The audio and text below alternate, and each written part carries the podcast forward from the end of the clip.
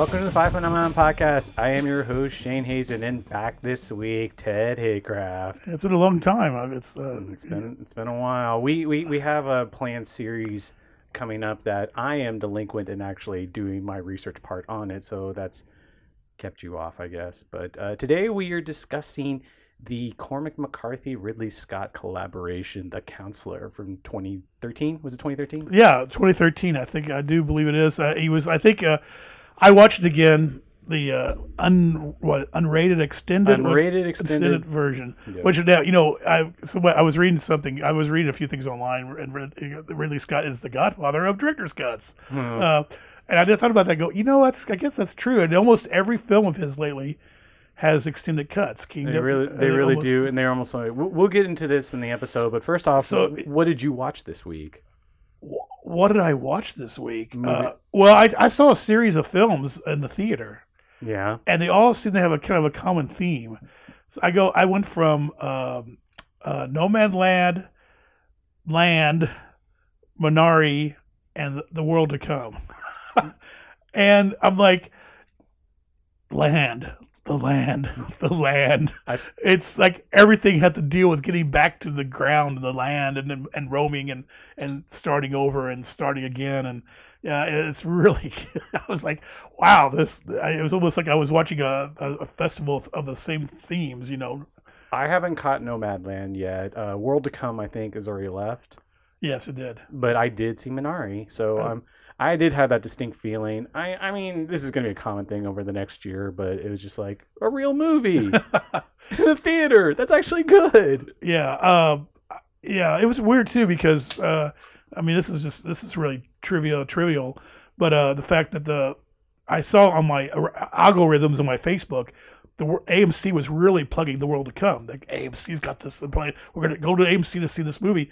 Well, it showed up at our mom and pop theater here in town, and the mom and pop theater didn't get Nomadland. It's at AMC Nomadland. So Yeah. I'm like, well, that's bizarre. That was the other reason. There was um there was hope originally that uh, Nomadland's good. It's supposed to have an IMAX release, and then we might have gotten an IMAX, and uh, They're waiting for that probably then. no, it's not coming. It's not Oh, coming to. Evansville. I, they, Well, they- no, it's at it's, it's at AMC has it, no, but the IMAX is. Oh, yeah, the okay. IMAX is. They apparently diminished their run or something. but there is an IMAX version of it. yeah, Ah. yeah, they blew it blew it up to IMAX. Um, what do you think of Minari? I, you know, one thing I, I wanted to ask you about that was uh, I love that soundtrack. yeah. oh my gosh! It, well, it's um uh Emil Mus- Mus- Mosseri, I guess. He's the guy that did uh the score to uh, Last Black Man in San Francisco. Oh, see, I haven't seen that yet. He's Uh, he's he's he's doing some interesting work, but yeah, oh, I mean, very distinct. I'm I'm I'm I'm, I'm gonna pre-order the soundtrack. I mean, because I just I couldn't believe how good it was, and it, and it, you know it almost had its own character in the movie because it's it's not something you would think would be the that kind of soundtrack with that movie. Mhm. You know, so I was really impressed with that. Yeah, and uh, uh, the grandma is for a bunch of reward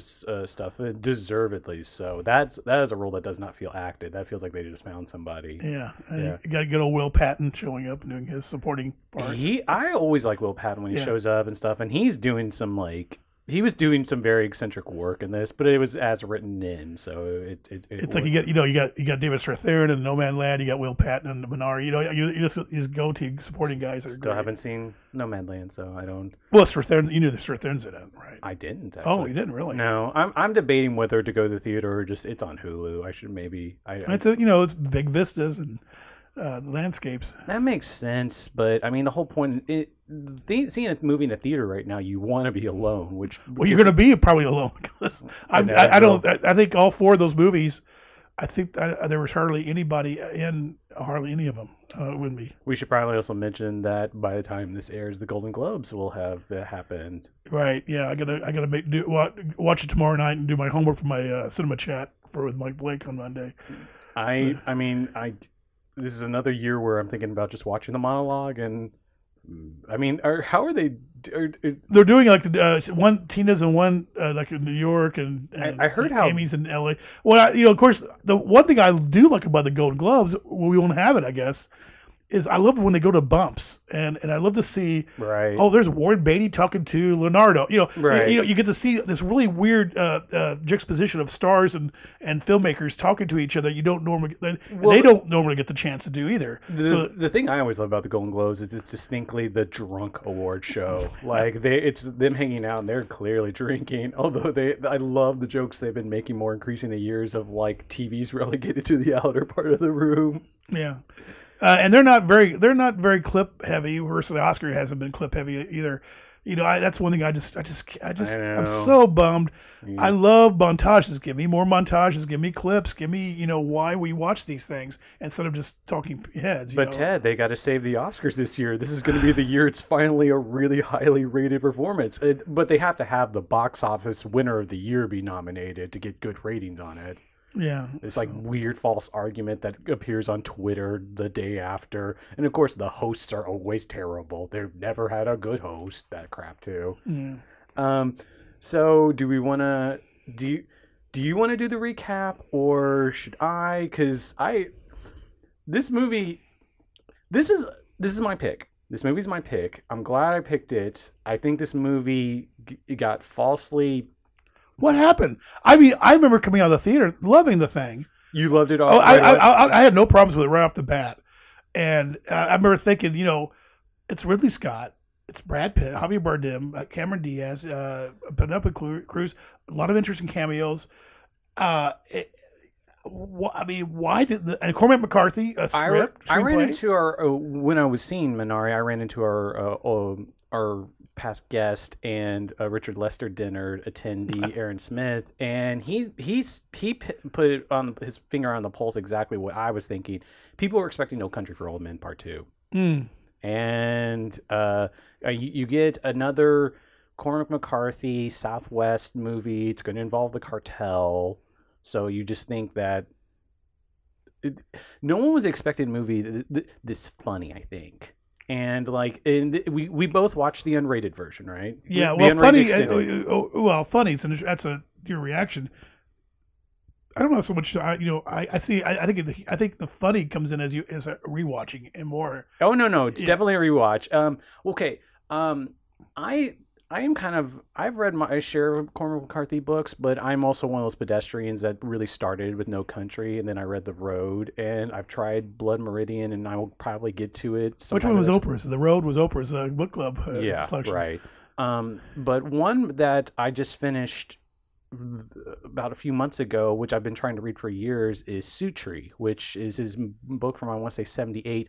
It's Roger Ebert's favorite Cormac McCarthy novel, and Ebert's point on why it was his favorite is because it has this Huckleberry Finn vibe of it's actually funny if you instead because when you think of McCarthy, you think of Desolation, life, death, nihilism. Yes, uh, yes, a lot of a lot of uh, biblical Old Testament. Oblivion. yeah, and but there's there is a lot of 'Cause I think Ridley Scott wanted to do Blood, Blood Meridian. He, he said, but he, didn't- he didn't know if he could uh, the do it. judge. You ca- who how do you cast the judge? Well, this, yeah, the whole, yeah, the atmosphere of that. You know what goes on in that book. that would be kind of ama- I mean, Ridley Scott's version of that would be pretty amazing. But okay, so let's let's start with the plot synopsis. You want to make a clear point. This is a big spoiler. You have to see this movie to listen to our conversation about this. Yeah, or you know, if if you're, I yeah, I mean, I think you also you if you just uh, want to listen to us, you might actually will help you a little bit to go into it because I, think I mean we're going to give you we're going to say things that will give plot points away, but uh, it may help you to actually go. I, I do want to see this now. Oh, I would hope. I hope that's our goal here. I guess is go see watch this film. It's it's such an overlooked, underrated film. Even though Ridley mentioned it in the commentary, he was happy that there was a couple. He said there was a couple places, high places, I liked the film. I'm, I'm happy with that. I'm very happy with that. Okay. Uh, I thought because I remember, and of course Rolling Stone liked it. Of all Travers, Peter Travers of all people, he's so mainstream.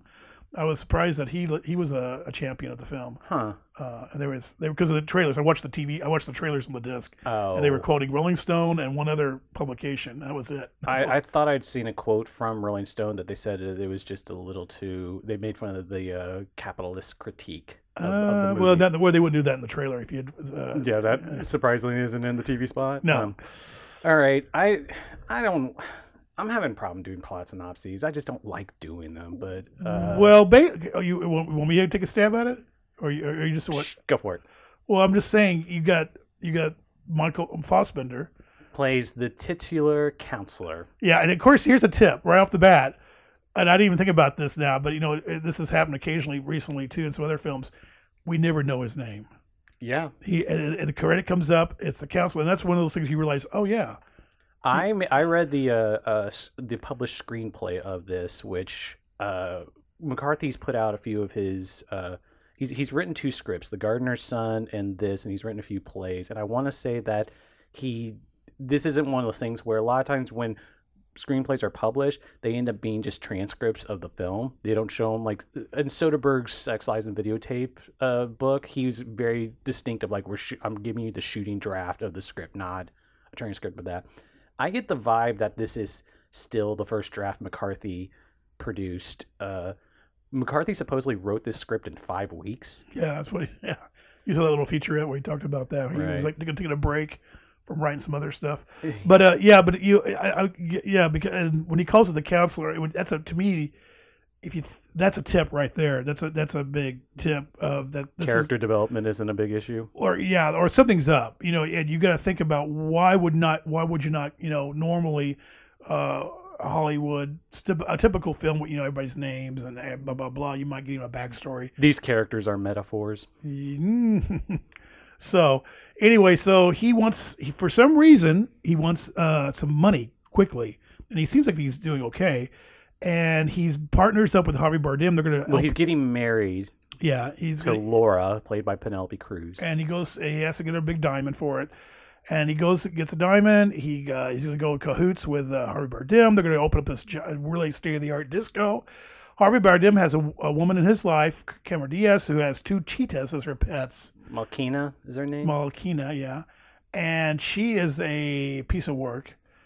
And We're definitely going to get into Right. her, her performance in character. and so they're uh, the counselor makes a decision that I'm going to go into this one. He, he believes he's going to do it one time. the The indication is that he hasn't. He's pretty much stayed straight arrow. So, I was I was so vague on exactly is is is Javier Bardem and him do, are they pooling money together? well, let's we'll, we'll- get to have, we're going to get into that because you had I- plot I- issues that you I have a question about that. So anyway, uh, but whatever they do, because they're going to get the, uh, the money and drugs are involved. Brad Pitt is a middleman, comes in. He's kind of this, and they they talk about how they dressed him up as Hank Williams. Uh, that's his, uh, yeah. That, That's they, what they were They based him on Hank Williams Senior. Uh, Uh, how Hank would dress up in the cowboy outfits. he's a he's a drug dealer with three chords and a VPN. So and uh, you know, Brad says, "You do want to do this," and Javier says, "You want to do this." They they give uh, the counselor plenty of warning. He goes, "Yes, I do want to do this," and of course, it goes wrong. Now we're going to talk about this at some point here about the what went wrong, but whatever went wrong, the, the cartel is now going to say, uh, "You're owe us. You you you messed up, and you're going to have to pay." And Javier's going to have to pay. Brad's going to have to pay, and the counselor Fassbender's going to have to pay. Do they even say that? There's just suddenly like it goes wrong, and then Yeah. suddenly it's just like their lives are over. Yeah, like that's that's how the that's movie. It's like it's not even they offer them to pay. There was like a, a threat of a phone call, and then that's but and then amongst this is going on that's the major thing that you see on the on the top level cameron has done her own thing. She's scheming behind Javier, and uh, so we see what she's doing. And she has her own agenda and uh, which comes out and uh, and does her own thing. And uh, and then it uh, pretty much ends up in just a big mess of nihilism at the end except for her. She actually gets to walk away from it. Yeah.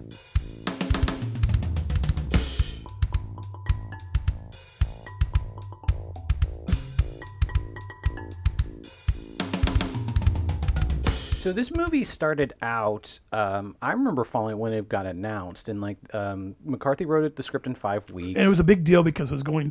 I remember that publicity was like it's, it's straight to film. You know, it's not a it's not one of his books. Right, and, and and there was a like a little bit of a bidding war on it, I think, and then there was an auction for um, who was going to direct it, and Ridley Scott put his hat in the ring, and and I guess he flew out to uh, El Paso or Yeah, he'd been like Like Santa Fe. is he had, he had been one to do. He was interested in Cormac, and he I think he was interested in Blood Meridian. Uh-huh. And then he, they they called him up or said, "Hey, we got the script." He read it over the weekend and said, "I want to do it." Right. He just you know quick. And then I do remember it was such a big deal that all these names signed on, including Javier Bardem, who famously playing Anton, Anton Chigurh in No Country for Old Men. He was coming back to play a McCarthy role. That was that was a big deal.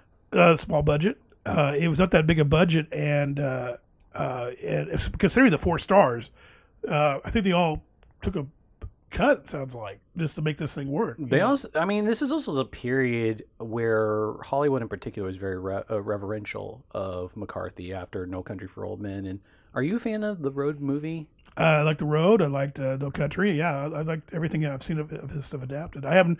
I unfortunately I have not read the books. I know you have. Have you seen uh, Sunset Limited? No, I have not. Okay, that was one. That's one you might want to check out. That's the one Tommy Lee Jones directed. That's got him and Samuel L. Jackson. Oh, the hotel room. Yeah, yeah. But Or- I, I wanted to. Never, you know, I, it never came to the theater, so I, I haven't. I don't think it was released theatrically. It, it's um it's weird because it's presented. People always call it a play, but like the subtitle on the book is uh, um a novel in dramatic form. So they like I guess it, it came out at the same time as The Road, and they're supposed to be companion pieces to each other. But I I I'm glad you reminded me. I'm let's see if it's um, I think disc. that's a screenplay credit of his too. So that precedes. This is definitely not Cormac McCarthy's Yeah. first script. Um, yeah, the books get so much attention. They they really wanted to. Uh, they really made, played that up. But I was just really impressed with the uh, the cast. And, and, and again, I, I walked out going, "Why is that? Or why are people talking about this?" And of course, you know, the concentration. We got to talk about the one scene that gets so much over. Does it get over attention? Because it is my favorite scene. I think. I think that's. ama- We're we're talking about the car scene. Yes, yes. Cameron Diaz uh, at some point, uh, and it's interesting too because the film is uh, really just straight linear, but this is a flashback. Well, One of the yeah, few- that's it's the first flashback. I think it's okay, the one and only. Okay, there well, there we- might be one other, but li- okay. I actually I do like this movie a lot, but at the same time, I find this movie more interesting, but also odd. And it is odd. It is odd. That's why it makes it. very distinct and very interesting.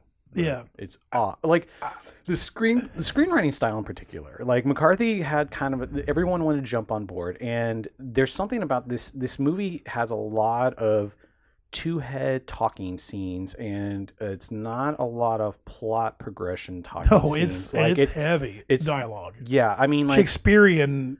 Well, even early on, uh, on, on the commentary, Ridley Scott comments on the fact that like this five minutes into the movie, you have like a, a eleven minute scene w- talking about diamonds, and it's a weird because like in its way, when Cameron Diaz like she looks at the diamond and she's an expert in diamonds, the, into the movie she talks about diamonds as a currency. It has this vibe of being the inciting incident, actually. Like it's weirdly uh, the obsession with money is what starts out but at the same time the movie is just one long dialogue scene after another and it's a very you know what style i thought of like the closest uh, antecedent i could think of is tarantino. And but even then like the only time i've seen other screenwriters do this they're usually writer directors i was thinking of someone like uh, Martin McDonagh kind of can write like this and uh, william monahan who wrote the departed his uh his second directed movie Mojave like this reminds me a lot of that style where long philosophical it may not push the story forward but no, no, I, I'm totally. Agree. I'm. I, I'm. I'm everything you're saying. I totally agree with. I mean, I could at any point I could just jump in and say, yeah, yeah, yeah, because uh, it's got uh, that maybe why people didn't take to it. Uh, you know, uh, in this day and age of franchise movies and and uh, Well, action you, movies. you think it's an audience deficiency for not i mean like it, it yeah, because I mean, even I, I can't. I, I, I had to sit there. That whole scene. he- Bruno Ganz, love him. He shows up. Uh, the wonderful Bruno Ganz shows up as the diamond dealer. He's just the diamond dealer too. He's not. He has no name. yeah And uh, Peterson buy this giant, expensive diamond ring for Penelope. And they, also, they're talking about the Western civilization Mm-hmm. and the, and Jews and uh, and stuff like this. And I'm just like, what? And I had to play it back a little bit and listen to it, and I still don't understand all of it. my I- favorite line from that scene is uh, the diminished brevity of our lives but I loved it because at, you're, you're sitting on. The, I'm sitting on the edge of my seat, going, you know, obviously we're McCarthy and the screenwriter and Ridley are trying. There's something going on here, that we should, you know, and the metaphorical idea of what's going on here. And so you want to try to uh, break it down and, and, listen to it. And so all of a sudden, I'm, I'm, I'm like that for the entire film. Uh, and they don't, yeah, everybody did. No, but nobody talks like normal in this thing. Right. Well, this this gets to one of my theories is while I'm glad Ridley Scott directed a Cormac McCarthy novel or uh, screenplay, I don't know, especially the beginning, he's right for this. And I started thinking about him, a, a, a intensely dialogue based movie. These scenes have very little tension in them. There's just nothing proposed, especially the front loaded. The movie, for me, structurally, seems to peak in the middle. Like it, it, it seems like the dialogue scenes go away in the middle of the movie when all the shit starts blowing up, and then towards the end of the movie they start coming back, Hmm. and almost like structures itself towards the Yeah, I'm not. I'm not sure if I'm. No, I'm not. I'm not sure. I'm totally because I, 'cause I was going to say, I think this is one of Ridley's. At the time, I'm like, oh, this is a really good Ridley Scott film. To me, It it, almost, is. I- it, it I- almost, it almost, re, it almost rejuvenated my fandom for him. Me because at the time, Prometheus was good. I mean, uh, and of course, Prometheus and Covenant. It's kind of they're kind of frustrated. A, That's that's a whole other tangent here. But uh, he was getting you know the Exodus and Robin Hood. I was just like they were just kind of sitting there. Uh, the Kingdom. Well, what's the one called? The uh, Kingdom of Heaven, Kingdom of which Heaven. Uh, that's also written by William Monahan, and another great example of the extended version being Yeah. a significantly better ver- movie. but they were just kind of like just washing over me without not you know not giving me this you know that original Ridley Scott rush I used to have back when he first started with Blade Runner and and even uh, someone to watch over me. I remember thinking the visual uh, style of that. So all of a sudden it comes this little film with these actors and this script, and I'm just like, it was I it was it's juicy. yeah, I think you're giving Ridley Scott credit. He's still a great filmmaker, and there's still some great work in this movie. I just think that like and later, you're you're pinpointing something that's uh, in the later years. He's he's been more. It's his his taste that's on display. It's what he chooses to make. But there's certain instances. Ridley Scott is very infamously a multi-camera shooter. And he considers him a, himself a fast shooter. And you and I have talked about this before. I think I've talked about it on here. I put him in the category of like Spielberg and Eastwood of like they're they're people who can get anything they want made pretty much. So they make a lot of first draft scripts, it feels like. And they make fast and they're very fast shooters and they pride themselves on being fast shooters. And sometimes that's not necessarily a great thing. Well, yeah, and I, I, thought of that. Actually, that's I, that thoughts crossed my mind. If you, especially if you watch the auto commentary, Ridley actually talks about that, and and he talks about how saving time and money, and getting done, and getting nine uh, nine pages done in one day, blah blah blah. And I'm thinking, I was my first thinking in my mind was Clint Eastwood. You know, uh, how Clint's just so you know so uh, let's get done so I can go play golf. You know, uh, And, Spiel- and Spielberg's not that bad with it, but I th- my feeling is that like there's a there's a thing with directors from my experience working with them that is overrated and misguided where people like decisiveness in directors. They don't necessarily and it doesn't matter if their decisions are good. And and like Ridley Scott clearly has this idea like i just don't want to overthink a lot of the movie. I want to go on instinct on so much of it. And let me throw this at you because I'm just thinking it's just it's just another it's, we got these we have different flavors of directors you know? And you're like you said Eastwood Spielberg Scott that's what you're going to get with them and you got then you got you know someone like you know Mr. you know Kubrick or some other you know directors that go or Fincher who just you know wanted or, or all actually all but I love that story about you know Warren you know wanted to keep on doing more takes and, And Altman going it's just, home. okay fine Warren go at it I'm going home I got what I wanted you know and uh, it was McCabe Mrs. Miller they were shooting yeah um, so you know, I, I, I, but I think this works. I mean, I, I don't. Um, No, no, no. I think the movie works. Yeah. I'm trying to get to. It's it's it's just an interesting beast. Uh, it's clear, Ridley Scott's very reverent, and everyone involved with is very reverential. The fact that they're getting to work on a Cormac McCarthy script. mm, yeah, I mean, it's a lot of juicy dialogue and talk, and like I said, people don't like to talk like this in real life. Uh, and that's what's so fun. It's kind of the fun of it. I mean, it, it's a movie, people. It's a movie. It's a book. It's a screenplay. It's let's have fun. No, it doesn't. Every, you're gonna get. You, you could have your, you know, your streamlined modern day Hollywood film and your old Hollywood film. You can have a documentary. You can have artsy fartsy stuff. But uh, let's let's have this let's have this flavor. You I'm know? not saying it's an either or decision. Uh, it's just like just the first scene alone. Like it's odd for someone with such a great eye, someone such a visual director, to be directing sh- shot reverse shot, talking heads, drag. Like have you heard people frame it dragnet style? Editors talk dragnet as like the model of like when you're editing. If you have two heads talking, you cut to whoever's talking, and then you cut to the other person talking. You never cut to whenever someone's not talking. It's just such a very basic TV level. Well, can I can I mention that? Can I interrupt on that and say those three deleted scenes? We okay. The three deleted. uh, Let me, let me uh, clear something. There, you, if you buy the Blu-ray, there's a theatrical cut, which I did not watch again. I watched the extended cut. You and I both saw the theatrical cut when when this first back when it, yeah when it came out. God, ages ago now. Mhm. So I can't remember uh, when I'm watching it now. It was almost like watching again new. So I, I'm not sure. I, I think a couple things. Oh, this is new. Seems like, but the uh, the weird thing is this is an extended cut we're watching, and I noticed that in the featurettes there are two scenes they're shooting. They're not in the extended cut. That's uh, uh, Fassbender's in the desert, obviously walking in his uh, in that last suit he's wearing. Uh huh. That's that. I don't know where that, that's never used. Yeah. And then the other scene is her, uh, Cameron on her knees in a black dress. Looks like she's trying to get her cheetah back.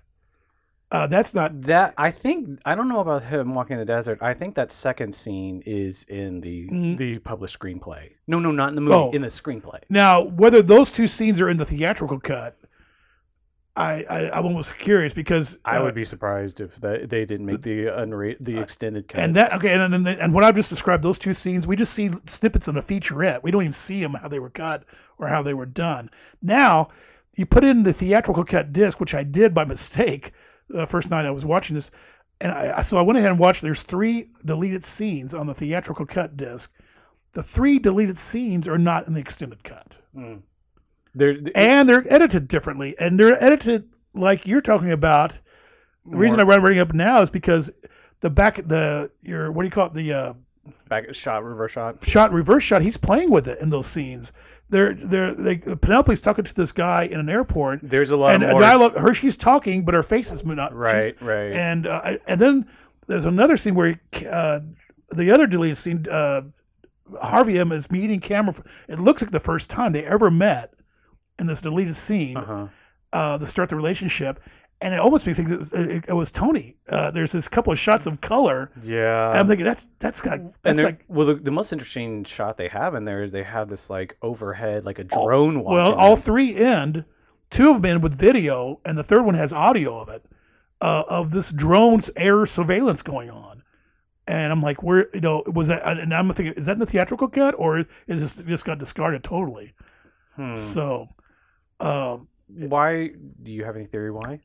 no, I, I, that's I just wanted that I wanted to bring that up for discussion. It's really curious because, like I said, uh, the main reason I'm bringing it up now is just because I wanted to kind of uh, counterpoint your fact that you know really just doing a back and forth uh, talking shot, and he actually was playing with it in that airport sequence. Mm. Uh, very, uh, you know, almost like Goldar to the on testosterone, I- testosterone, or I think a lot of my critique uh, isn't that it was that this is a bad movie because of it. It's just one of those things that was definitely threw me off on first viewing. I think threw a lot of people off on first viewing because I mean, like even the cut down of the first opening scene, the bed sex scene, which uh, again, there's just so many cuts in that scene, and it seems like a chase scene, especially in the theatrical one, but. Like they, I mean, it's open conversation of like how wet her pussy is, and like uh, the it ends with a great Yeah. line of you have the was it the most magnificent pussy in all of Christendom.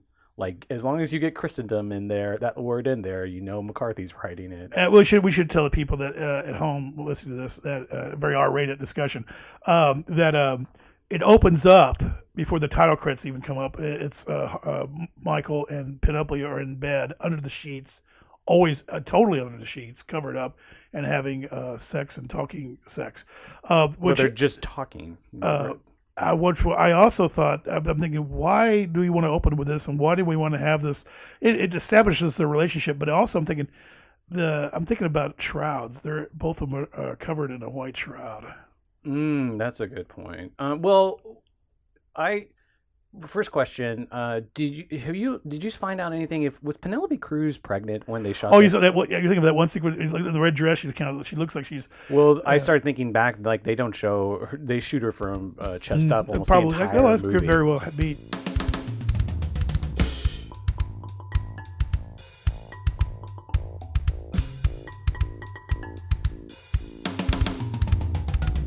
But anyway, you said you, you, you were a little mystified when you walked out of the theater when you first saw it, or I thought it was underrated. I could clearly tell it was an interesting movie that had some great stuff in it. I thought it was, like you said, with uh, Ridley Scott making these like hundred million dollar anonymous movies. Like a few weeks ago, we had this uh, talk about Exodus, and both of us couldn't even remember. Like, or I like, did he make a movie? That movie? Like, it, he's. It's weird how he just he's.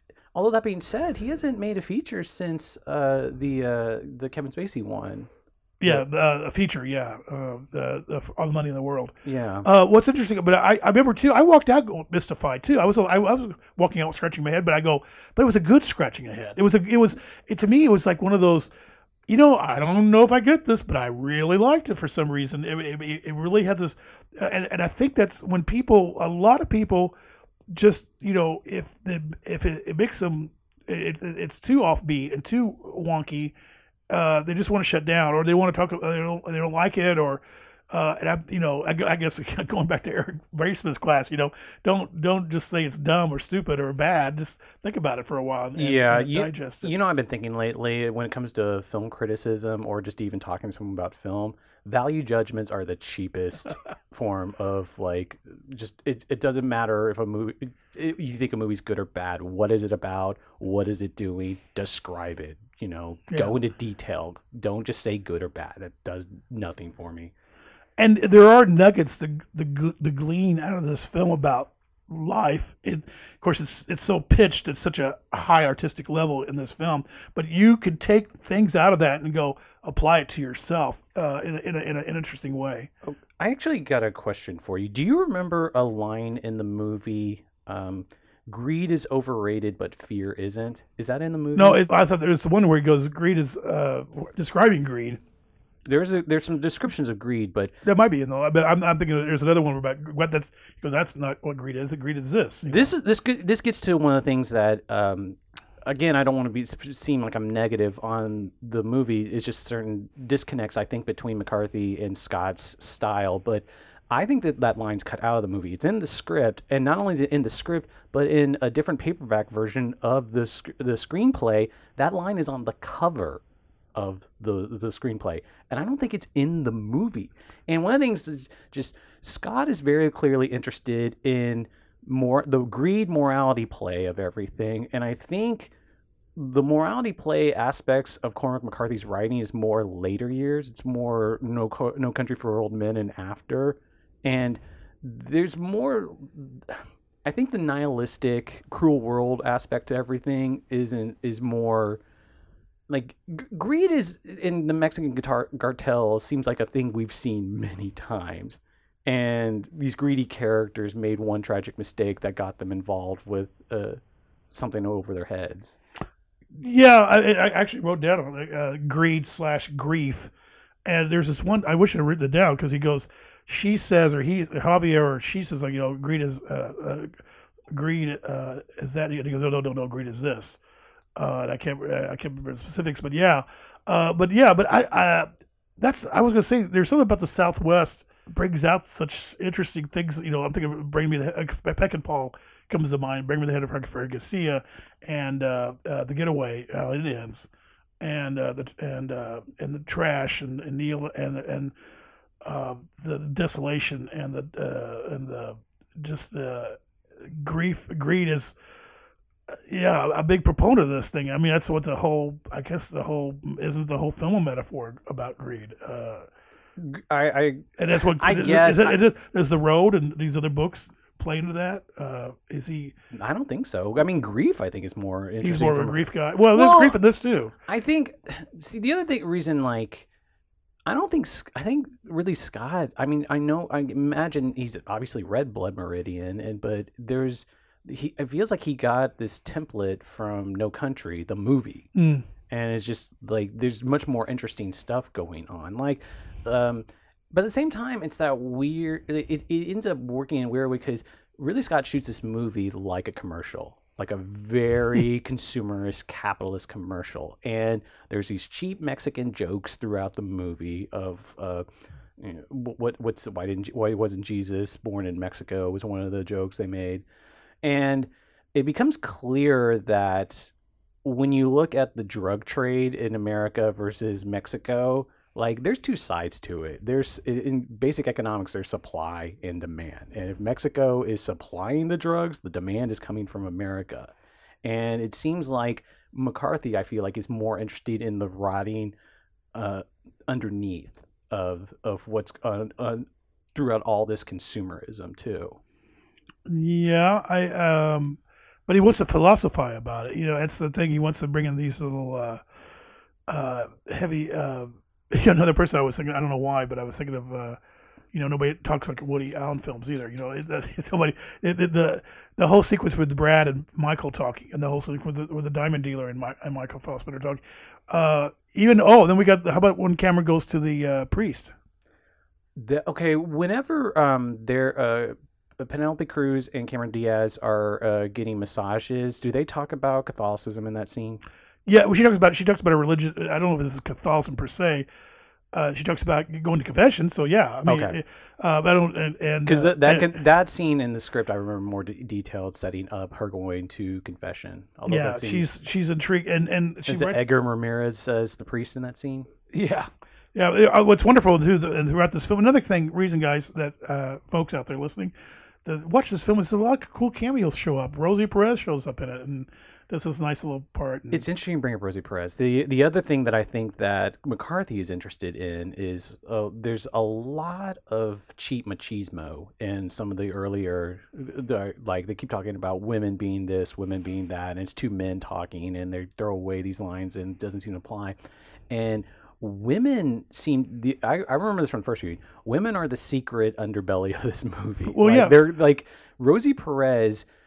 Her acting in just that one scene. I mean, she's the one that sets off this story out of going out of its rails. yes, uh, know, And does that- she know what she's doing in that scene? Because when I watched it and watched her performance this last time, I was like, I think she knows what she's doing. you could go down that avenue. Yeah, uh, really easily because I think that's the thing. Ridley and Cormac withhold so much information from you, the viewer, backstories and other things that uh, that's maybe another frustration for uh, uh, why he didn't do well because it's just so much withheld, uh, and you got to do a lot of work, uh, or you want to, or try to do some work, bring some of yourself to You have to figure out details in these long scenes. and are- Rosie, yeah, I didn't even thought about that. Uh, there's a lot. Yeah, you could probably think about that scene a lot. And speaking of the Rosie Perez, I also like you said about the women in this movie. I like the fact uh, you, you, you said there's you know the, the, just a lot of back and forth talking dialogue, but there's these little tiny things that happen when her son is killed. which, is which is one of the best scenes in the movie. and which and uh, it's a very interesting yeah uh, Interesting. set piece uh, how he gets killed uh, and uh, and uh, that sets off things going totally wrong for everybody uh, the minute he gets killed she's in prison she wakes up hmm and it's one of those where you think uh, you've heard about people uh, having dreams or spiritual awakenings or a, a vibe that happens when somebody that you love dearly and could be far away and something happens to them and you feel it somehow hmm that is in there. And I mean, and I'm thinking, and it seemed to come out to me. It was like, oh, that's interesting. And of course, it cuts to another scene right after that. That uh, Penelope wakes up, uh, kind of gets up and makes her phone call to Cameron hmm uh, back to back. And I'm like, Mhm. okay, there's something here going on. Uh, it's interesting, and it's kind of a, a weird spiritual. Uh, that's not in line with other things in the movie. And then I lost going back to Cameron and the women. One more thing here, I love at the beginning when the first scene we see Cameron and uh, Javier and, and they're watching the cheetahs uh, hunt, and they're out on a little picnic or whatever. And then she goes, "There it goes," and the sun goes down real quick. I didn't I didn't catch that. Yeah, and it's almost like she's at a, it's almost like a breaks the fourth wall to be in that way. She goes, "There it goes." She has a, a repeating character where she's eating a lot. She talks about being hungry. The final line of the movie is "I'm famished." Um, her character, okay. Penelope Cruz's character, as far as I can tell, is the only non the the only guileless woman in the movie. Guile seems to be a big thing that he, that McCarthy is attributing to a lot of the women, mainly Cameron Diaz. Cameron Diaz has this cheetah tattoo going up her, her back, which I feel really bad because reading some of the initial reviews when I first saw it, I thought it was some kind of cougar joke or something. But it's a it's an interesting choice. Uh, very infamously, she's playing a character. I want to say she's Jamaican. She's not American because she comments on America. And supposedly the rumor was that she originally did the entire performance in this very Rihanna esque Jamaican uh, accent, and they redubbed her entire performance to get it out of it. and she wasn't really happy, and accordingly, apparently didn't help publicize it because she was so upset about that. Uh, did we did we finish uh, talking about the car scene with her? No, I was. I kind of. I, want, could- I wanted to give a whole section on the car scene. Oh. The car scene. I. Do we- do you. we- you seem like you, you think it's cheap that everyone loves the car scene. No, no, I don't think I don't people I don't think people did love it. I think that's what that was the breaking point. I think that that's the scene that made this film uh, people not like it, or it would overboard, or it went off the rails, or it was stupid and silly, or it's crazy. It, uh, and I'm thinking, Or as Javier Bardem says, too gynecological. yeah. And I just thought, really? I mean, I, I, I, yeah, it is outrageous, totally. But that's part of the point, uh, and and it's part of her character. And so There- I, I there- there's a line uh, exchange at the end of the scene that I think typifies the movie. Uh, Fassbender asks, "Does this have anything to do with the deal?" And Javier Bardem says, "I don't know." don't- yeah, I think isn't it one of the features or something? Like, that's a lot of his lines. I don't know. No, I don't know. Javier, Javier Bardem says the central line of his character is, "I don't know." Yeah, and uh, you should talk about how he uh, Javier is just wonderful in this thing. He has his hair up like Brian Grazer. He based it on Brian it Grazer. is Brian Grazer's hair. Yeah, Oh he, he totally based it on that. And uh, uh, his because bo- Ridley Scott keeps calling it blingy. Yeah. He just keeps saying blingy. yeah, and he wa- and and uh, I love uh, his body language the entire film. He's jittery, and he's got this kind of looseness to him. And I'm almost because because the set piece about the the the courier, the son, and how he dies. hmm I'm thinking almost like Javier is almost like his head is not attached tight to because you watch his head and he's doing a lot of you know Well, because beheading, beheading that that goes back to the cartel thing I was talking yeah. about. Just because it's just that bizarre, stereotypical, savage drug dealers who are constantly going to beheading, and like so many characters lose their head. yeah, Uh, Brad Pitt's demise at the end the is bolito, is an amazing scene, but his like when he's lifted, it, uh, which is I think in the sneak cut. I don't remember that in the theatrical. you don't. It's No, in the, it's I- in the screenplay. Yeah, but it's not the theatrical. I think, in fact, Ridley, if she goes, yeah, I think we went a little too far there. it's like Oh no! It, it's such a great moment in the script. I'm glad that was in the Yeah. extended. That it's it's. But so we go back to do we do, do we need to finish? Do we need to the car scene. You want a car scene? Talk Well, I just say no. I guess basically when we told we basically have we told the our listening audience basically she goes uh, she takes her underwear off. They're in a, Jaguar. I think uh, I think it's a Jaguar. That makes sense with Uh, the with the cat theme. Yeah, but she there's they're parked in, out somewhere, and she takes her underwear off. Uh, he calls he, he calls them knickers. Do uh, do uh, Mexicans call? There's a lot of odd Britishisms coming in and out. I thought that was kind of interesting. yeah. Uh, and she gets uh, she's she's uh, she makes basically she makes love to the car. She she straddles the car. Ridley Scott had to get a dancer to test out if this Uh, was physically gymnast. possible. Yeah, Gymnast. yeah. If, if this was physically possible, and uh, when this episode comes out, I haven't told you this, Dad, but the image accompanying the, the episode is going to be that the central image, which I think is a great image, just because it's a a woman fake trying to sell sex on top of a man, and the man looking on confused. I feel like that's a very central image for this movie. Yeah, yeah, but yeah, if you if you watch the features, uh, they they actually show the gymnast uh, going uh, practicing that sequence in the garage with a bunch of mechanics around standing around going, "What the heck are you doing?" But yeah, so that it's a scene that really kind of like I think that's what everybody was talking about and concentrating and just thought it just and almost like it, that ruined the film or that just went too far or that was too silly. And I'm just thinking, are you watching the same film I'm watching? I mean, I, I don't know. Uh, There, there, there's good bad shit and there's bad bad shit. Yeah. That's good bad shit. So uh, again, it's it's it's at that level where yeah, I was kind of like I was I was still I was like oh my gosh, what's going on here? I, I really do think this movie peaks in the middle, but the Um, mi- but, but not in a bad way. I'm saying it gets in the middle stuff. There's some amazing stuff.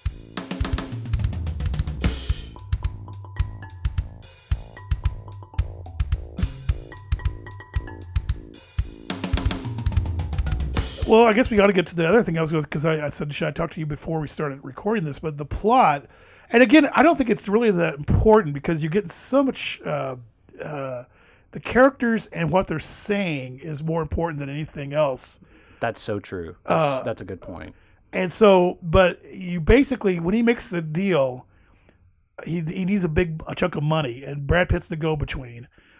We see a truck loaded up with drugs, and it's and it's made to look like it's a septic uh, tank truck, which has got tons and tons of It's got waste around it. waste. Yeah. Yeah. so that the, it's uh, it gets hijacked.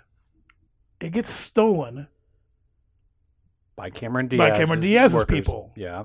Okay, so now she's double. She's uh, doing something behind her boyfriend Javier uh, back, because she, knows this is going on, and she's doing okay. I guess well, she's in it for her own self and doesn't care about him as much uh, as he thinks she does. As he would like her to do. hmm So now she's got it. Then the cartel people come up and take it. Get it. And they get it back. Oh, I see. Now that's where I think if they get it back, then why do they want to kill everybody? They just wanted an excuse or something. I, it's, I it's- think it, it's- I, I, are there rival cartels? See, this, maybe you need to school me a little bit. I don't know. I have to. I, I thought I should look this up. I assume there's multiple cartels and they're all fighting against each other, right? Right. And over territory, over who makes the most money. So I'm thinking it's another cartel that gets it. okay, but they did. They we don't detail that. No, no, yeah, because it gets all the way to Chicago, and there's another cameo. We can, uh, John Leguizamo and Dean Norris. Yeah, and uh, and a, a wonderful little scene there too about the uh, weird a little humor, dark, dark, dark, dark humor about drug dealers. And a body. Yeah, that's the that's the humor. Uh, the uh, I ruined your joke, Ted. no, no, no, no. That's no. I, I, that's exactly what I'm saying. That's what the humor is about. The, is the body. Um, but um, the uh, so now I'm thinking, okay, so this rival cartel has it.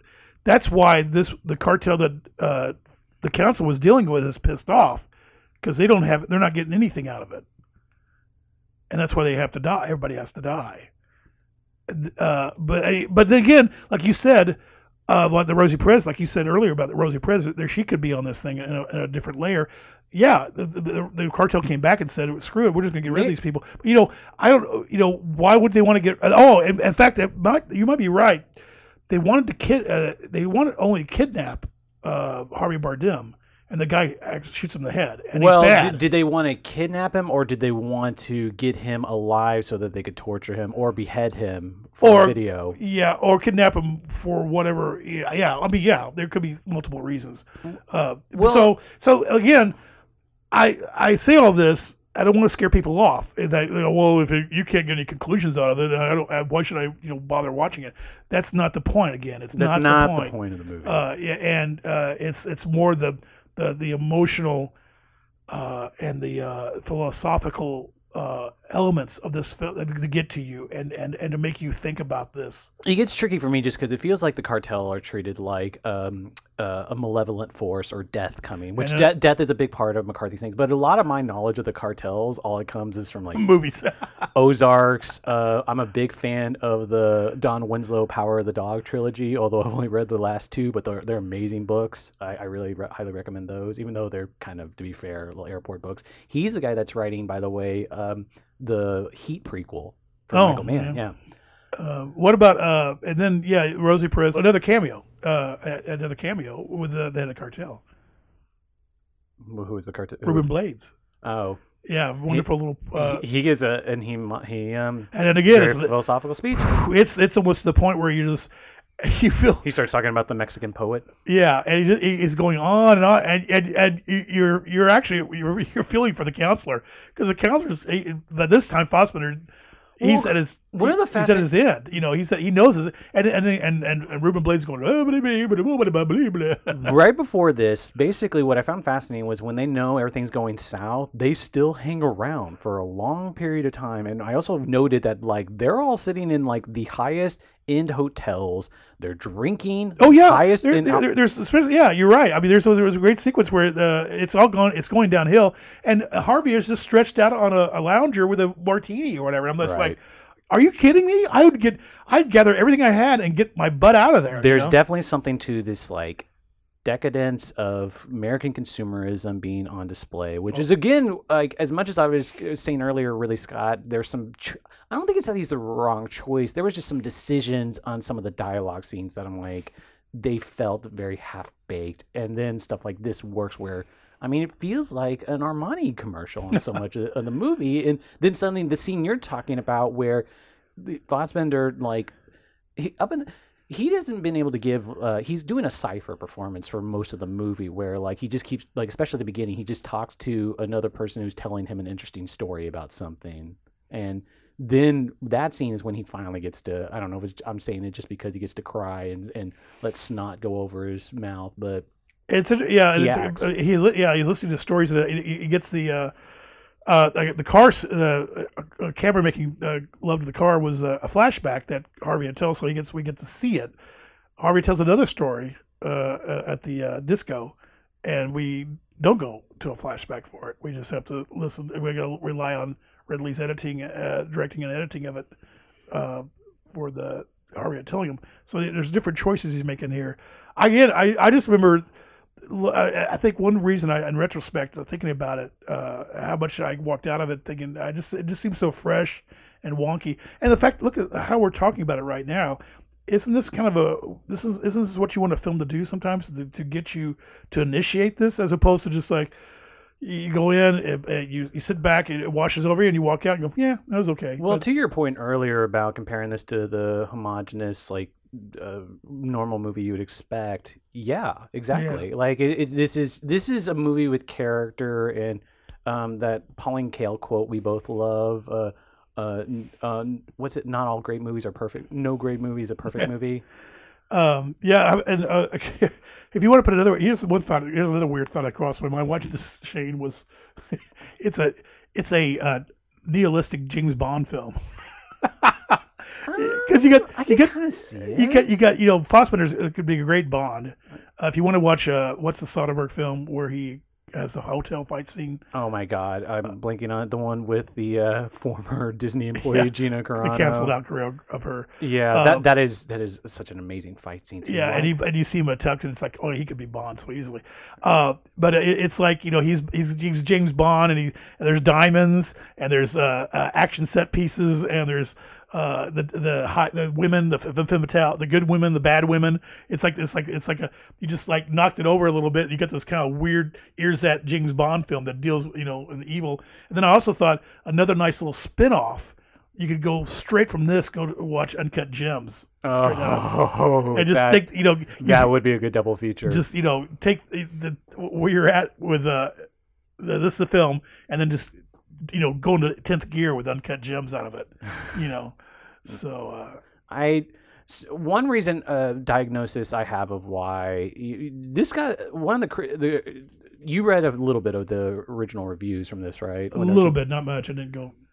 as far as I can tell this is the only time Cormac McCarthy has written something contemporary because the thing is that he was known for incubating his novels for a long period of time. Like uh, the the new novel that supposedly that has been finished, he was working on supposedly for thirty years.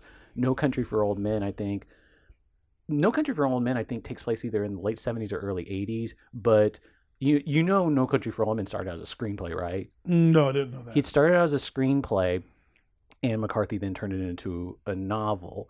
And there felt like I think just the artifice, like you were talking about, Woody Allen movies don't. Uh, no one sounds like they do in a Woody Allen movie. The the writerliness of it let people think there was still like this um, uh, bubbled in aspect to uh, writing contemporary life that isn't exactly. I don't know if it's the artifice or it just feels like it was a detachment from real life. Um, I don't know. Does that make sense? I'm not sure. I'm gonna follow you on that.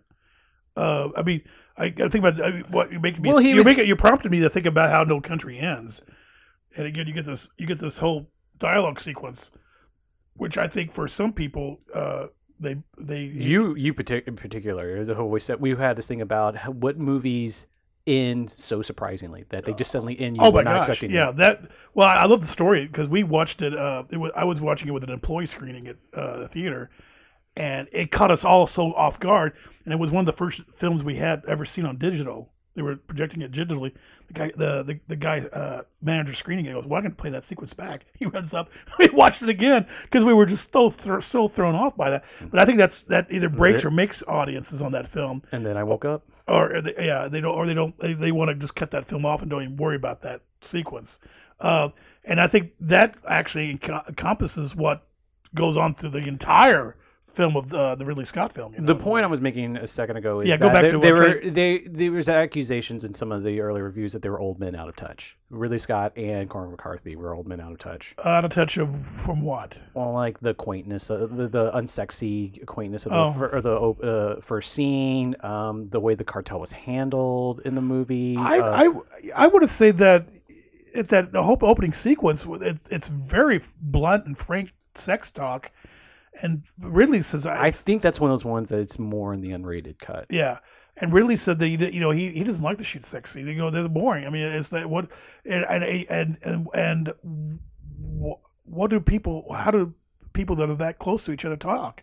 I'm like, it- it's Did you, did you see that uh, interview with McCarthy on the DVD where he was complaining about like I feel like people in Hollywood have never had sex yeah, before. yeah, yeah, it was interesting. Yeah, Yeah. yeah. He goes, he goes, basically he was referring to how people just like all of a sudden just run to a room and just throw their clothes off and attack each other, you know, right off the bat without you know any kind of warm up or any kind of. And he talked about married people really don't have like once you get married in a, mo- a Hollywood movie, you stop having sex and you stop talking about sex and you stop not wanting to have sex with your wife. Yeah. Um. I so. I in prep for this, I also read McCarthy's first screenplay, The Gardener's Son, which was uh, commissioned by a director named Richard Pearce for like a two hundred thousand dollar movie that aired on PBS, and it's got Brad Dourif in it. Um, I don't know. Richard Pearce is ringing the bell for some reason. I'm unfamiliar with them. Did you look him up? Uh, No, I didn't. I mean, he's no, actually, I did. I'm, I'm sorry, I'm blanking. He he had done some other stuff, but um, this mo- this movie is very hard to find. Around the time Counselor came out, it was up on YouTube. It's already been knocked out, but uh, compared to this, No Country, uh, what if you can imagine it in screenplay form? Gardener's Son, I wouldn't call it conventional, but it's more it's it, it's of the time like it was when it was right before McCar- um, McCarthy won the uh, MacArthur Genius Grant. He'd only written three novels, I think, at the point, and Suttree was about to come out. And there's some overlap with Suttree in there, where like Gardener's Son, like one character is drinking, and there's an obsession with parents. It's a multi generation thing. It has these book and mirror scenes. To it feels really, but like you think of No Country as a screenplay, like No Country still has that like amazing choice to kill Llewellyn halfway through the movie, or little like what three fourths of the three fifths of the way through the movie. Like it still has a left turn. Gardener's Son doesn't. Um, I don't know. I mean, like I think McCarthy's credited on Sunset Limited, the actual movie, so he's written four screenplays but, uh, that we know of. Like I'm sure there's a lot of unmade and unpublished ones too, but. I mean, I- don't really have a point with this. I'm just saying, like, Well, no, and just railing off his credits. No, it's it's it's important because He- I, I remember it was a big deal when the, this movie came out. They just kept on harping about it. It's straight to the screen, straight to the screen, and uh, it's you know everybody was getting. uh, And of course, I guess I forgot. I you reminded me. I guess the the, the attention you know of No Country was just huge. Uh, of course, you know I I remember uh, uh, working at Channel 14. We we carried Oprah, and Oprah was also that was her book. That was one of her book of the month clubs. Was the, the Road I made, did I ever tell you I made my mom read The Road? uh, because of, because of Oprah. Because- Yeah, I thought I could sell her on it. 'cause of, Did she? yeah, she read it. She just said it was weird. Um, the I thought she. Was, I was curious what she was going to think of the end because the the ending is such so touching. There's a, there's a certain amount of nihilism that went away in McCarthy's stuff. I think when he when he had his kid too, which you know the road is written about his kid. But I think um, McCarthy's screen. The point I was making is his screenwriting career is interesting just because screenwriters never have power. They never have power, and then people very rarely, if they come after them to make movies, they usually are in, are, are pushed to become directors. Like very few, like Charlie Kaufman became a director, but for a while he was one of those like every script was a was an event. Aaron Sorkin, he's recently started directing, but every script was an event. Paddy Chayefsky is one of the closest ones I can think of of like people came after everything he wrote and he never wanted to direct or he never pushed into directing. But it's hard. It's very it's very rare for a screenwriter to do something formally different and actually have a director follow through on it like Mm. this movie. That's another distinct thing that's uh, it's really interesting and amazing about this movie.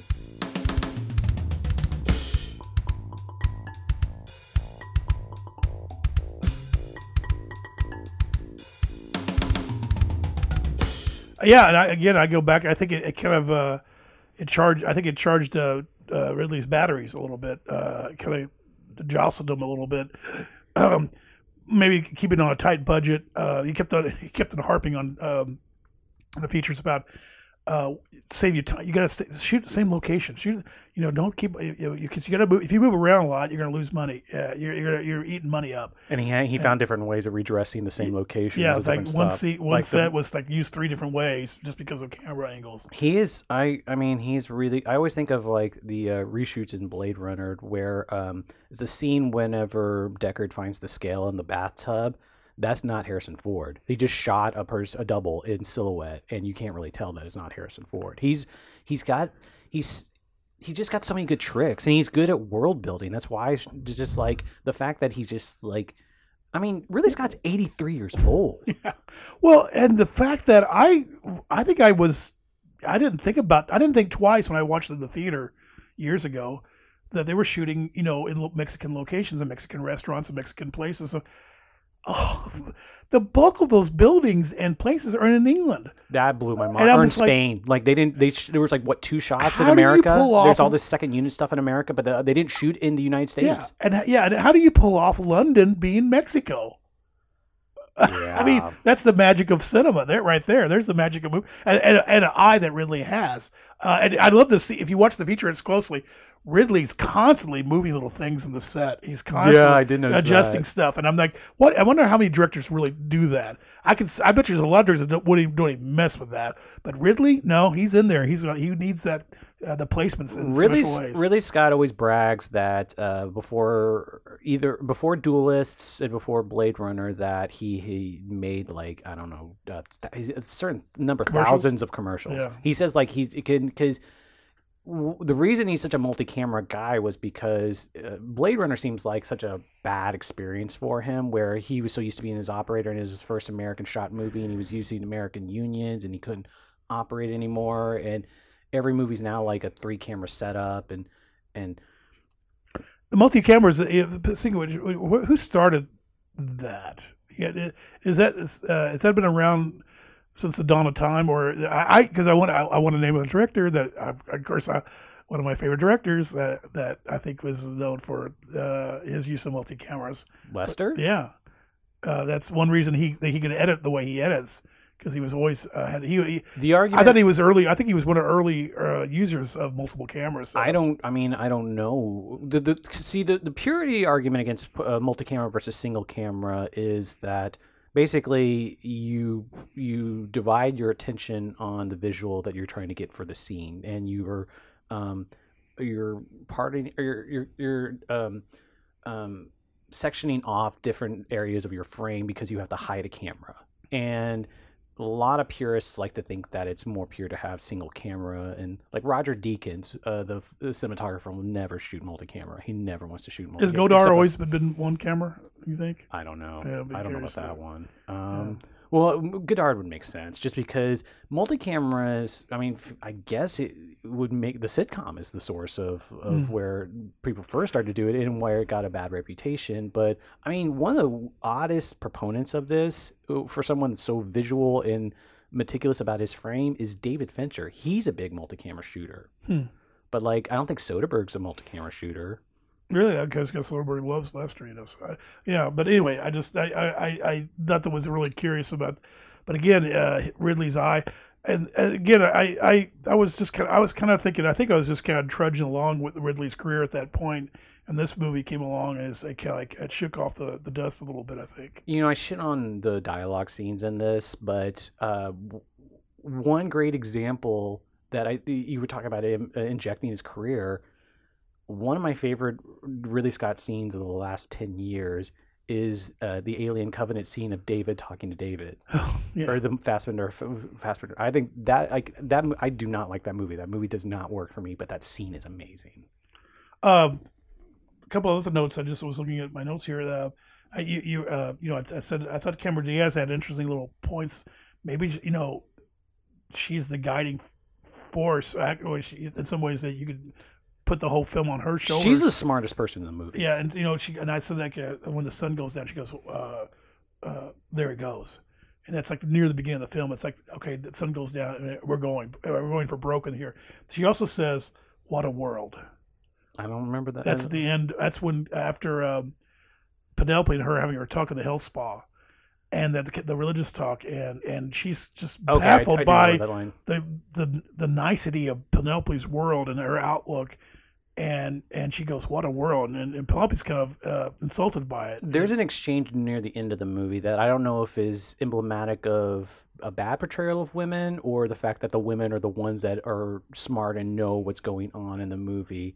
Where uh, she's talking to Natalie Dormer and she asks Natalie Dormer has seduced Brad Pitt to get uh, access to his like the codes for the Uh, this computer to get his uh, money to transfer his Right. money.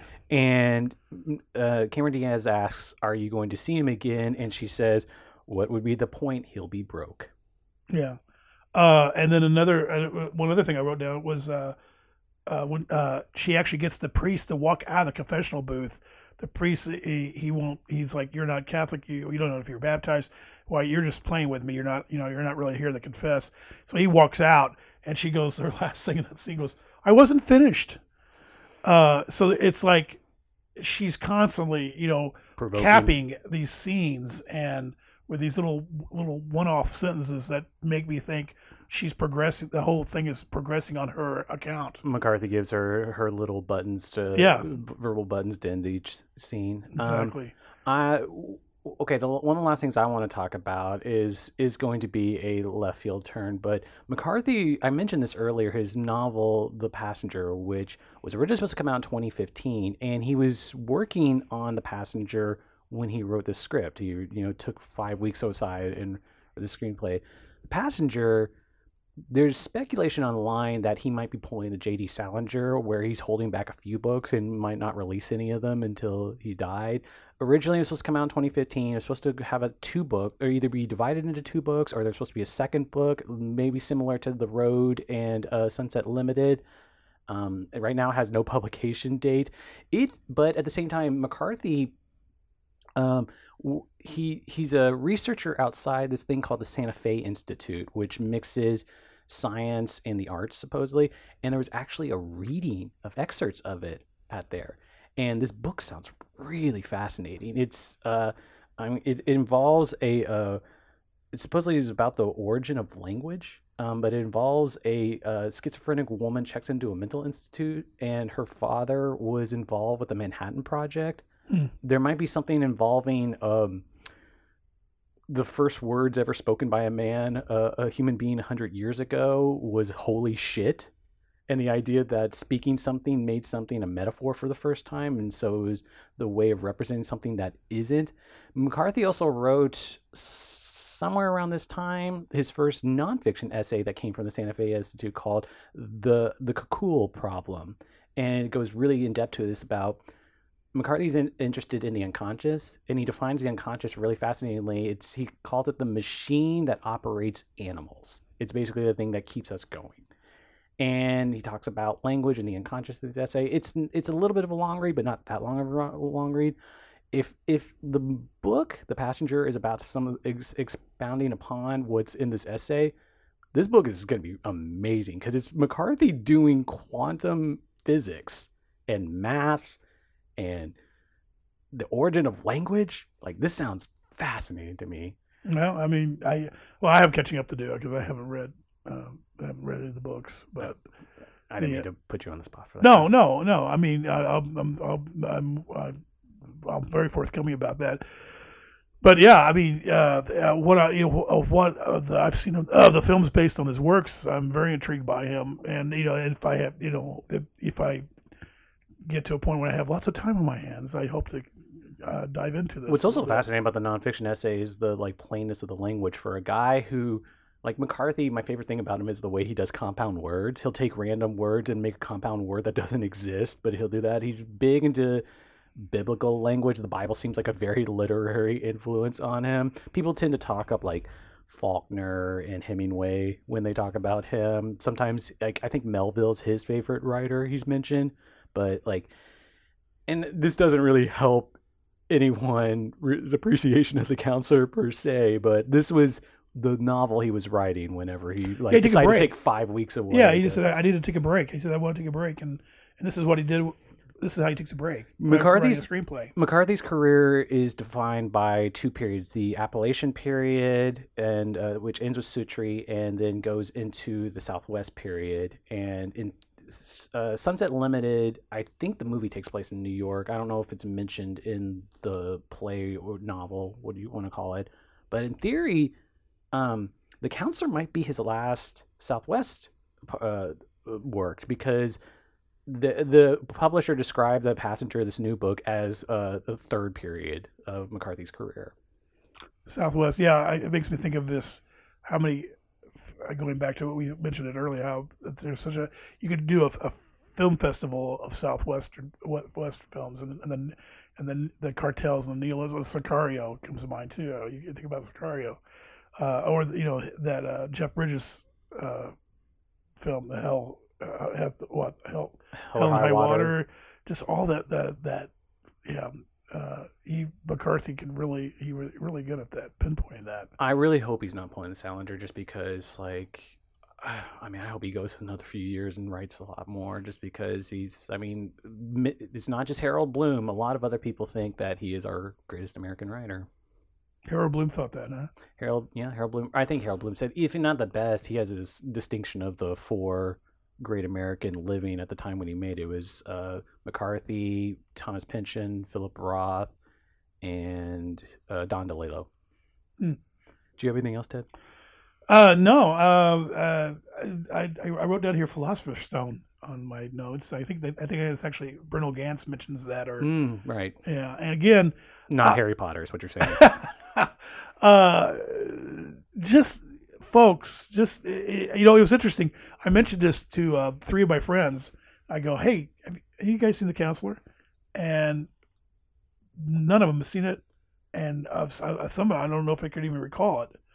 Uh, and I was just like, man, uh, I, you know, you got Brad Pitt, Harvey, uh, Penelope, and Cameron, and uh, Cameron always surprises me because I, I think this could be Cameron's. What sh- uh, what ca- uh, casino is to Sharon Stone? Mm. This could Well, be what- Cameron's. Uh, this could be Cameron's uh, tour de force. I had to look it up. She, you know, she's unofficially retired. Um, and this is like her third last role. So it's not her like Annie was weirdly her last role. Yeah, and she, uh, I, I, I never was a huge. I mean, uh, in fact, really points out that you don't think of Cameron Diaz in this kind of part. But as, and I, I think I was, I'm guilty of that. And uh, I thought uh, she was weak. I, th- it didn't. She didn't work for me in Gangs of New York. Uh, I was about to say I think she works. She does work for me in Gangs of New York. really well. That's a little. I think. I think she's got more weight and gravitas than people give her credit for. But it's it's a thankless part. I need to go back and watch it again. It's been a long time since I watched it, but I, I- remember thinking. I do love that. I, I think I, I was thinking I I remember my one of my takeaways was that the chemistry between her and Leo were not that wasn't that great, but um anyway uh I was just really amazed by her performance. I think she really works it great, and I, like I said, you know, and that's it surprises you just like when Sharon and, and know surprised you, like wow, you know, she's got the chops in the right situation, the right more, you know, the screenplay, right director, or everything. hmm I So don't you know, folks, see this film. It- It's it's like don't uh, seek it out. It's uh, and, and and yeah, if you walk away from going, well, that was wonky. Well, that's fine. Don't be afraid of that because it's a, it's a good wonky. well, I think the key point is one you made earlier that it's it's a great watch, but it's an even better rewatch. Yeah, and I'm I'm ready to watch it again just to keep on. I mean, with a notepad sometimes and write some of the things down because I'm just like, okay, there's something here really to uh, take your fork and knife and cut into. You know what might be a good gateway into reading Cormac McCarthy for you, Ted? Read the screenplay, the published screenplay. Yeah, in fact, I thought I bought the book. Uh, I thought I bought it. I think I was looking at my shelf because I, I go out of my way to buy a lot of those. You know, I, I got all the Tarantino screenplays in book format. I have the Coen Brothers uh, uh, screenplays in book format, and I remember the book sitting on the shelf at Barnes and Noble, and I thought I bought it, and I, but if I haven't, I haven't shelved it properly. The yet. cover, uh, the that first version is uh, this movie has a very ugly poster. It's just Just the faces, just like it's well, it's faces. face. It's not just the faces; it's the color design behind the faces. That Mhm. like the they have that purple that's in Javier Bardem's office behind him, and it's just like it's it's it's like the worst of uh, trends and posters, and yeah, A small. Oh, I guess we should mention too a small little note. I don't know if this impacted or, or this makes any impact at all or whatever, but uh, to, uh, Tony, his brother, uh, committed suicide when he was Mhm. doing this film. it was during this film. It's during this film, and he had to take a break and be with the family for a while, and then came back and resumed it and finished it. Uh, and uh, so I'm not sure if that plays it. Like I said, there's that one really bizarre deleted scene. Where I'm like, this is not Tony. This is not Scott's usual uh, editing style. It's more like his brother. So I don't know. Uh, if- uh, uh, I think he's capable of it. Oh yeah, uh, yeah, yeah. Well, I think really could. But I remember Tony took that. Tony took that interesting turn uh, where uh, Man on Fire and Domino, yeah, where he, uh, he, the double exposures. and all kind of, kind of like you know the taking uh, uh, notes from Natural Born Killers and and uh, and Tarantino, but he My favorite thing of his, it was in Man on Fire, is the words on screen. oh the subtitles how they use the subtitles yeah, it was wonderful wonderful yeah, very good usage of that.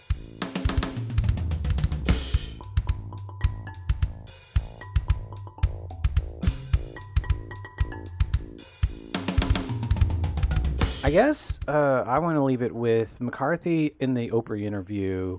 What he did said something along the lines that uh, it's not. It's something along the lines that it's not literature unless it deals with life and death. And I mean, you this movie, it's it's it's it's definitely one of the reasons it's hard to talk about is it's more than the sum of its parts. The way it what it's talking about, whether or not it has a cheap or nihilistic view of things or it has a profound, interesting view of things, it's in the aggregate. It really is, and it's kind of hard to like put your finger on and describe too. Like like like a good literary work. I well, I I'll tell you this. I just this just struck me now when you said that. That I I remember walking out of that film thinking I had gone to purgatory. I had gone to the depths of That's interesting. you know. I, I really felt that. I mean, I walked out and just felt, oh my gosh, because they, they they had just taken the counsel of the Fassbender's character and just just came down on him. And and that scene in the hotel room when he's just you know uh, when he gets the CD yeah. and uh, uh, it's just like oh my gosh and I, I even had i had memories in my head that are not in the movie of just him you know or actually maybe the when he's wandering outside and the protest is going on but i just remember him just lost lost It's not a protest. They're, they're talking about dead bodies from the cartel, Yeah. or, uh, victims of the cartel. yeah they're protesting uh, they're they're they're, they're saying we got to do something about these Oh, I'm sorry. You're right. Yeah. Yeah, yeah. Uh, and just uh, just uh, uh, the, the just the just the law the sense of uh, just you're you're in this oblivious purgatory that's just gonna you, there's nothing you can do and just wait for the in- inevitable you know Did you feel that way in No Country after you got there in No Country? no because no country the dream threw me off so much uh, the, him just sitting there talking that I didn't it uh uh it played a little bit different for me. I don't. I, I didn't. I didn't. I, I felt like I, I felt more um, uh, content. I mean. I mean. Or you know, in, in in in terms of coming out of it and what I gleaned from it. Whereas I just I I, I had a sense of grief walking out of uh, this one. Uh, Do you think you felt stronger about? I mean, yeah. No, I- no Country is a is a tour de force, and it's a very oh yeah, it's cinema- it's a- fantastic film. It's one of the great. It's one of the greatest uh, directing teams of all time. Very cinematic ones, doing some of their best work, or showing like, like there's a thing where like uh, the Coens have been holding off. Like uh, they had they they done that screenplay to the White Sea that was supposed to be mostly silent, but like they hadn't really done a long extended silent sequence, and there's just a lot of cine- great cinematic work in that. But Well, you know what? Well, here, let, me, let, me, let me throw this at you. It's the fact that uh, it, no country, that whole the hotel room sequence where Javier's character is, there's a little weirdness goes on there, right, and then and then Tommy Lee Jones' dialogue. It, it it it to me it was like it played it's it, like a little metaphysical. it played so straight, and then all of a sudden we're in the world of uh, what's the what's the genre uh, Magic realism. Yeah, magic realism. Also, are we in magic realism or mystical or metaphorical? Also, it just you know it, it did this little twist. It's kind of dark magic realism. Yeah. Whereas I felt like it, it felt like I was in this world right from the beginning. I mean, I, I, it, with uh, uh, uh, the counselor, you're in it. You're just you're like you just feel edgy the whole time. It's all there. I mean, it starts right there and, and doesn't let go. It's I mean, as opposed to uh, you just in no country, you're like you're kind of in a nor- like this is going to sound terrible. Like a normal, you feel like you're in a normal world watching da da da da da, da and then all of a sudden, whoop, it twists on you at the end. Hmm. Yeah, I mean, I, I already said it. Value judgments are cheap, rankings are cheap, but you just said you think you like the counselor more than No Country for no, Old Men. It sounds like that. It sounds like that. I I I haven't really thought about it because I think right now I'm just saying I'm chewing on the counselor much more than I'm chewing on No No Country. That's I, am not saying it's one's better than the other, but I'm just saying uh, it's given me. I'm I'm I'm playing with it more. It's all good and well, Ted, but you said it. It's recorded, and that's going on the TV oh. spot for uh, uh, the next TV spot for the counselor. Uh, okay, well, I'll, I'll be happy to have uh, take that. Uh, uh, Ridley. I, I, don't I don't I don't want Joel and Ethan to be mad at me. So.